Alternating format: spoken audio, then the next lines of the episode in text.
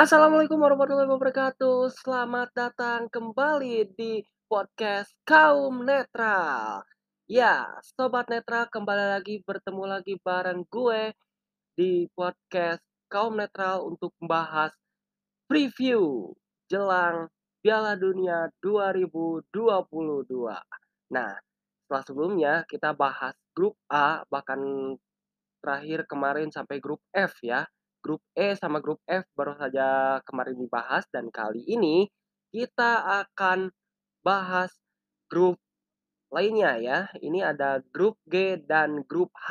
Nah, di grup G ya ada Brazil, Serbia, Swiss, dan Kamerun. Dan sedangkan terakhir di grup H ada Portugal, Ghana, Uruguay, dan Korea Selatan. Dan kali ini kita akan bahas grup G dari timnas Brazil. Nah, oke okay, yang pertama. Untuk timnas Brazil ini ya skuadnya ini ya pasti lebih indah ya ini terlihatnya ya. Apalagi dari striker dari striker-strikernya nih. Siapa aja nih strikernya? Ada Neymar, Vinicius, Gabsus, Anthony, Rapinya, Richard Wilson, Gabriel Martinelli, Rodrigo, dan Pedro ya. Dan mungkin di posisi lainnya adalah ya di gelandang, di back dan juga penjaga gawang dan di penjaga gawangnya sendiri ada Ellison dan juga Ederson. Ya, ini penjaga gawang yang selalu perform ya di timnas Brazil apalagi ini uh, selalu menjadi andalan di klubnya baik itu Ellison dari Liverpool maupun juga Ederson dari Manchester City ya. Nah, timnas Brazil ini ya ya bisa dikatakan ya timnas yang mewah gitu ya selain indah tadi. Ya memang terkenalnya di timnas Brazil ini adalah permainan Jogo Bonito ya. Tapi ya akhir-akhir ini Jogo Bonitonya uh, udah memudar kali ya. Dan apakah di Piala Dunia kali ini timnas Brazil akan kembali bermain dengan Jogo Bonito? Tapi nih ya, di sisi lain di timnas Brazil ini ya skill individunya itu yang bikin mempesona gitu permainan sepak bolanya itu. Ya. Aduh, sorry ya, agak batuk nih ya.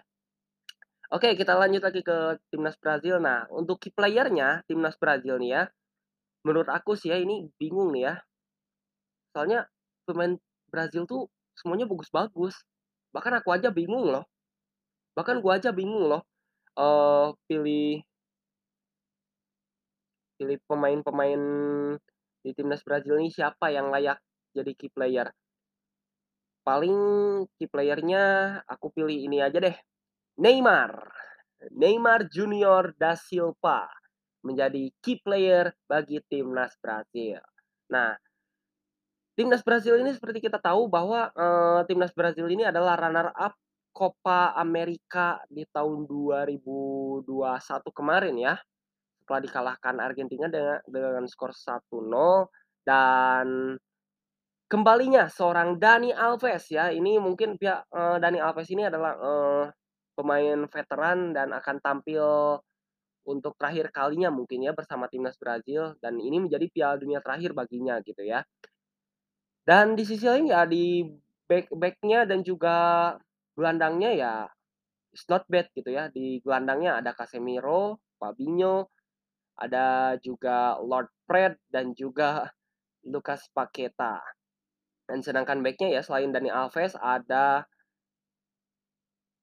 siapa lagi ya? Ada Thiago Silva, Marquinhos dan juga ada Eder Militao dan juga Bremer ya. Ini uh, back dari Juventus ya yang datang dari Torino. Nah, apakah Brazil bisa menjadi tim terkuat di Piala Dunia kali ini?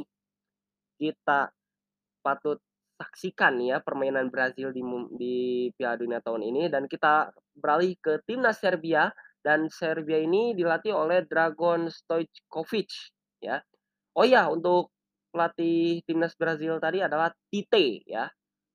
Nah, untuk timnas Serbia ini uh, key playernya versi aku ini adalah Dusan Vlahovic. Nah, Dusan Vlahovic ini adalah pemain muda yang menonjol di Serie A. Nah, pertama kali menonjolnya itu adalah di Fiorentina kala itu dan di mana di Fiorentina itu adalah top skor ya bagi tim sekelas Fiorentina dan direkrut oleh Juventus dengan harga 70 juta euro. Nah, dan mereka memang para pundit lain pun dipertanyakan gitu ya, layak atau tidak dengan seharga 70 juta euro gitu ya. Karena ya di Juve dan juga Fiorentina tuh ada tekanan gitu ya, banyak sekali tekanannya ya, mungkin tekanan dari segi persaingan line up dan juga persaingan pemain-pemain berkelas lainnya gitu. Karena kan Juventus nih, eee, sekudang pemain berkelas gitu ya. Oke. Nah, untuk striker lainnya ada Aleksandar Mitrovic, kemudian ada Luka Jovic, kemudian juga ada Dusan Tadic. Nah, Dusan Tadic ini dipercaya oleh Dragan Stojkovic jadi kapten tim bagi timnas Serbia. Nah, ini Serbia ini selalu perform ya di tiap Piala Dunia. Aku terakhirnya, eee, pertama lihat tuh di tahun 2010 ya waktu itu. Ya, it's not bad gitu ya, eee, penampilan dari Serbia ini. Bahkan ya, eee, Serbia nih bisa dikatakan ya meskipun tim mediocre tapi bisa bersaing bersama, eee, tim-tim kuat lainnya yang tampil di Piala Dunia gitu ya. Nah, ada pemain lainnya seperti Sergej Milinkosavic atau biasa disingkat SMS ya. Kemudian ada Filip Kostic dari Juventus dan ya ini, eee Serbia ini di tahun ini tidak memanggil yang namanya Nemanja Matic ya dari AS Roma. Ya mungkin, eee, Dragan Stojkovic lebih memilih pemain-pemain muda lainnya gitu ya yang mampu dengan sistemnya pelatih Stojkovic ini ya. Nah, kira-kira Serbia ini mampu nggak bersaing bersama Brazil, Swiss, dan juga Kamerun di grup G atau bisa minimal tembus babak 16 besar deh kayaknya. Bisa nggak ya? Ini patut disaksikan juga nih ya ini, eee, penampilan Serbia ini ya. Karena, eee, ya kurang lebih sekitaran lim 50% tampil ya di luar Serbia gitu ya dan 50% lainnya ya tampil di Eee, liga lokal gitu ya, dan kebanyakan sih pada mainnya di luar Serbia ya. Eee, enggak deng, kayaknya ada oh hampir ya hampir banyak sih. Malah sampai 100% pun nyampe ini, eee, main di luar Eropa gitu ya. Banyak sekali ya, dari 26 pemain yang ada di timnas Serbia di Piala Dunia tahun ini. Oke kita ke timnas Swiss ya. Untuk timnas Swiss nih ya, eee, key player-nya adalah Granit Xhaka. Nah, Granit Xhaka ini adalah kapten tim bagi timnas Swiss di bawah asuhan Murat Yakin. Nah, Swiss ini ya bisa dikatakan timnas yang menonjol gitu ya, karena banyak sekali pemain-pemain yang bisa dikatakan pemain ya pemain-pemain berkelas gitu ya, tapi ya nggak terlalu berkelas juga gitu ya, karena, eee, di Swiss sendiri bukan hanya Granit Xhaka aja sih yang bisa perform di timnas Swiss nih. Ada striker-nya ada Bril Embol Embolo, kemudian juga ada Xherdan Shaqiri. Nah, Xherdan Shaqiri ini ya memang nggak terlihat main bagus gitu ya di klubnya, tapi di timnas Swiss ini selalu perform gitu. Ya memang sih, eee, kontribusinya bagus gitu ya, eee, dari seorang Xherdan Shaqiri ini karena dia tuh bisa dikatakan pemain pekerja keras gitu ya. Bahkan di Liverpool aja dia tuh, eee, meskipun main sebagai super sub, dia punya kontribusinya besar loh di bawah asuhan Jurgen Klopp kala itu. Tapi sekarang di Lyon ya karena aku jarang karena gua jarang nonton ya, nonton Shaqiri main di klubnya sekarang, ya mungkin aku nggak tahu nih permainan Shaqiri sekarang kayak gimana. Nah di back-nya aja ada Manuel Akanji ya, ini adalah adalah back dari Manchester City, yang baru saja didatangkan dari Dortmund ya, waktu awal musim kemarin ol oleh Manchester City, ya ini menjad mem-backup gitu ya, mem-backup posisi back tengah dan dia juga, eee back serba bisa gitu ya, bisa di back sayap juga bisa, back tengah pun juga bisa gitu. Bisa dikatakan pemain versatil gitu ya. Nah, penjaga gawangnya ya kemungkinan besar yang akan tam yang sebagai starter nih adalah Yann Sommer pastinya ya. Nah, Yann Sommer nih raja save you know, di Piala Eropa bany raja save kemarin. Eee, di Bundesliga pun hampir setara sama Manuel Neuer ya di Jerman. Nah, dengan skuad seperti ini, apakah Swiss bisa bersaing dengan tim sekuat Brazil ataukah Serbia? Patut kita saksikan nanti ya, laga grup G ya. Oke, kita tinggalkan Swiss langsung saja ke Kamerun. Ya, timnas Kamerun nih, eee, yang paling kita kenal nih adalah Samuel Eto'o ya. Dia sekarang jadi presiden Federasi Sepak Bola Kamerun ya kalau nggak salah, atau sekarang udah ganti kali ya.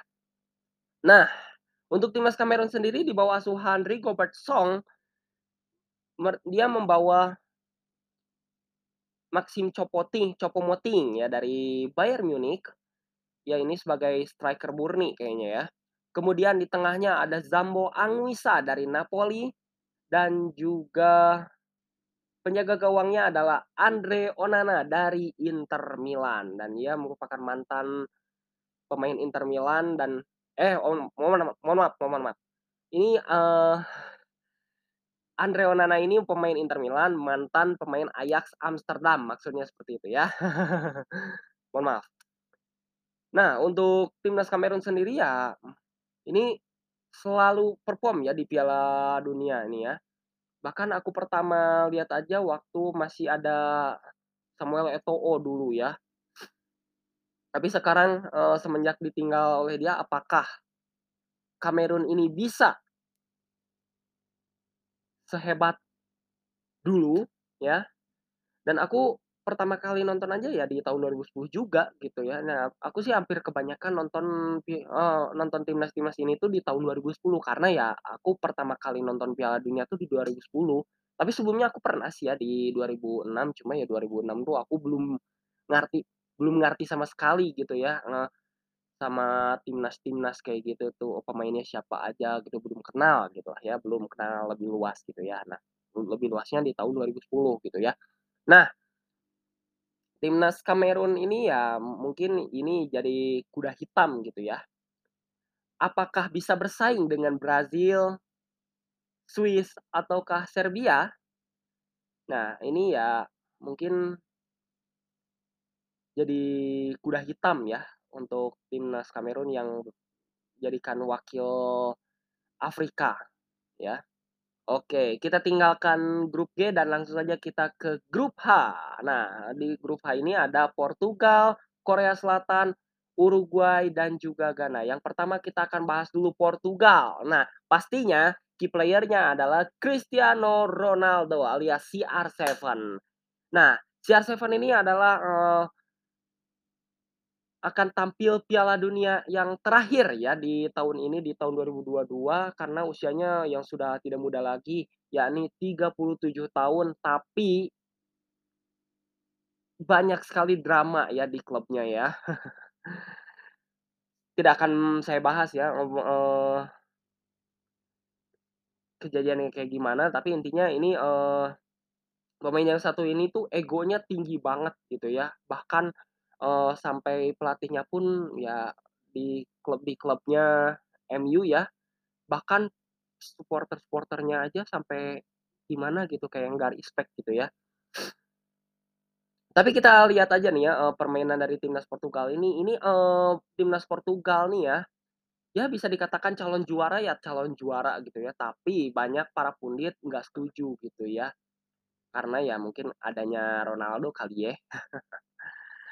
Nggak papalah ya, karena beda orang, beda prinsip juga gitu ya, beda persepsi juga gitu ya. siapa yang diunggulkan di grup H gitu ya. Nah untuk timnas Portugal sendiri ya, ad dari penjaga gawangnya mungkin kemungkinan besar ya yang pasti line up nih adalah, eee, Rui Patricio atau kalau enggak, eee, Diogo Costa. Nah Diogo Costa ini adalah penjaga gawang asal Porto yang memiliki save terbanyak ya di di Liga Portugal. Dan untuk back-nya sendiri ada João Cancelo, kemudian, eee, ada Ruben Dias, ada Pepe ya go eee, back senior dan juga ada Rafael Guerreiro sebagai sayap kanan, dan di tengahnya pun ada Bruno Fernandes, Bernardo Silva, dan juga ada Ruben Neves. Tapi tetep aja aku sih, eee, key player-nya tetap Cristiano Ronaldo gitu ya, da dan ada lagi Joao Felix dan juga la Rafael Leao. Nah ini pemain yang satu ini ada eee, pemain yang sangat menonjol nih ya di sepak bola Eropa khususnya di AC Milan ini ya, eee, Lord Leao. Ini banyak sekali inceran ya, eee, kepada pemain yang satu ini. Bahkan ya gua kira, eee, Rafael Leao ini calon golden boy atau calon Ballon d'Or. Ya mungkin suatu saat nanti bisalah ya, eee, dapetin Ballon d'Or. Ya kali ya.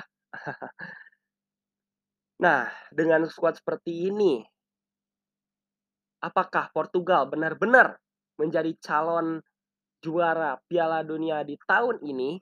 Karena bukan hanya Portugal aja, tapi masih ada kompetitor-kompetitor lainnya seperti Argentina, kemudian ada Belanda, dan dan negara-negara lainnya yang yang menjadi kompetitor Piala Dunia tahun ini bagi timnas Portugal. Oke, tinggalkan Portugal langsung saja ke Korea Selatan. Ya, untuk Korea Selatan sendiri dilatih oleh mantan pelatih timnas Portugal, yakni Paulo Bento. Nah, untuk untuk Portugal sendiri, eee, pelatihnya masih tetap ya, ada Fernando Santos. Nah, Paulo Bento nanti akan bereuni ya bersama timnas Portugal dan kali ini melatih timnas Korea Selatan ya. Nah, menurut gua sih ya, eee, Korea Selatan nih paling yang aku kenal nih cuma 2 nih ya, dulu sih cuma 1, hanya Son Heung-min saja. Nah, selain Son Heung-min, ada Kim Min-jae dari Napoli. Nah, ini kebanyakan ya, timnas Korea ini mainnya di liga Asia ataupun di liga lokal gitu ya. Yang paling yang aku kenal di Piala eee, di Piala Dunia nanti, yang main di liga-liga Eropa tuh ya selain Kim Min-jae dan juga Son Heung-min, ada juga Hwang Hee-chan ya, yang aku kenal ya, yang aku kenal di liga-liga Eropa yang asal Korea. Nah, Son Heung-min ini ya ini banyak banyak sekali beredar ya, kabar yang beredar tentang dia eee, dia absen di Piala Dunia tahun ini karena, eee, operasi plastik katanya ya. Bahkan aku aja lihat ya di bahkan gua aja nih ya lihat di sosmednya timnas Korea, Son Heung-min tuh tampilnya beda banget ya. Bahkan di kacamata aja udah kayak opa-opa loh. Tampil pakai kacamata, ke mana-mana pakai kacamata gitu ya. Udah kayak opa-opa gitu nggak sih? Gua kira, eee, member BTS, ternyata dia tuh Son Heung-min. Soalnya mirip banget nggak sih? Opa-opa yang satu ini tuh ya. Pokoknya nih ya, opa-opa Korea yang tampil di Piala Dunia nih, bisa bisa tidak bersaing di grup H nanti, ya. Patut kita saksikan ya. Bahkan tahun kemarin aja berhasil mengalahkan timnas Jerman di bawah asuhan pelatih kita, Shin Tae-yong ya. Di per di pertandingan terakhir ya waktu itu, eee, dengan skor 2-0 mengalahkan Jerman waktu itu ya. Waktu itu Son Heung-min juga cetak gol gitu ya. Oke, kita tinggalkan timnas Korea, kita langsung saja ke timnas Uruguay. Nah, dilatih oleh Diego Alonso yang menggantikan Oscar Tabares yang sudah pensiun ya, dan usianya ya udah 70-an tahun ya, 75 sekarang tuh kalau nggak salah. Nah, Untuk key player-nya ada Luis Suarez. Nah, seperti biasa nih ya, eee, timnas Uruguay ini selalu mengandalkan duo striker mautnya selain Luis Suarez adalah Edinson Cavani dari Valencia. Nah, penjaga gawangnya mungkin ada Sergio Roquette dan juga Fernando Muslera mungkin ya.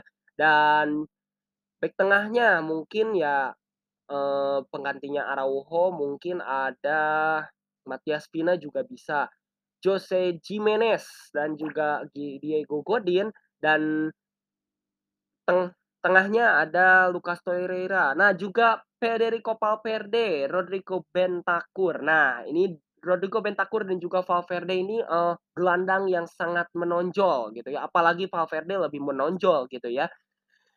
Karena, eee, Federico Valverde ini sering starter ya di bawah asuhan Carlo Ancelotti di klubnya yaitu Real Madrid. Nah dengan seringnya starter di Real Madrid, apakah Valverde bisa sebagus di klubnya untuk timnas Uruguay? Patut kita saksikan ya. Nah, selain itu juga ada Darwin Núñez ya. Darwin Núñez ini bisa dikatakan debutnya Piala Dunia di tahun ini ya, mungkin ini adalah jadi penerusnya Luis Suarez dan juga Edinson Cavani karena kedua striker tersebut, eee ini adalah Piala Dunia terakhir baginya ya. Oke, patut kita saksikan juga pertandingan grup H. Ya, oke yang terakhir ada timnas Ghana yang dilatih oleh Otto Addo. Nah, mungkin ya aku nggak perlu nggak perlu banyak-banyak nyebutin ya, karena yang aku tahu tuh di timnas Ghana ada Thomas Partey, Muhammad Kudus, dan juga Jordan Ayew ya, dan juga saudaranya Andre Ayew. Tapi yang aku tahu tuh mungkin yang striker-nya ya, striker dari Jordan Ayew ya, Jordan Ayew karena dia itu adalah striker dari salah satu klub Liga Inggris yaitu Crystal Palace. Dan juga oh iya, ada Inaki Williams ya. Ini, eee, striker asal Athletic Bilbao. Is not bad gitu ya, dan memang kayaknya layak ya jadi starter gitu ya. Ya Thomas Partey apalagi. Dan ini jadi key player-nya ya bagi timnas Ghana itu adalah Thomas Partey ya, ini versi aku gitu ya, mungkin versi para pundit lain beda-beda gitu ya. Nah, Muhammad Kudus ya dari sini di dicap sebagai gelandang, tapi di Ajax dia itu, eee, sebagai striker number nine. Karena dia memiliki finishing yang sangat bagus gitu ya. Nah, apakah di timnas Ghana ini diposisikan sebagai striker ataukah tetap sebagai gelandang kira-kira ya, bagi seorang Muhammad Kudus? Dan pertanyaan satu lagi, apakah timnas Ghana ini bisa bersaing bersama anggota grup H lainnya seperti Uruguay, Korea Selatan, ataukah Portugal? Patut kita saksikan juga nih ya timnas Ghana di Piala Dunia 2022. Oke, usai sudah preview kali ini dan jangan lupa saksikan Piala Dunia 2022 live dan eksklusif di TV nasional ya, di TV kesayangan kamu pokoknya, eee, saksikan seluruh rangkaian pertandingan Piala Dunia, pokoknya jangan sampai ketinggalan deh ya, karena, eee, pertandingan Piala Dunia di tahun ini sangat amat dinanti-nantikan oleh seluruh pencinta sepak bola di seluruh dunia, khususnya di Indonesia. Oke kalau gitu, eee udahan dulu ajalah ya, eee, preview kali ini dan kita akan ketemu lagi di konten-konten seru lainnya, mungkin ke review per matchday ya. Oke, kita kita tunggu ajalah ya, eee, kontennya seperti apa. See you and wassalamualaikum warahmatullahi wabarakatuh. Thanks for listening.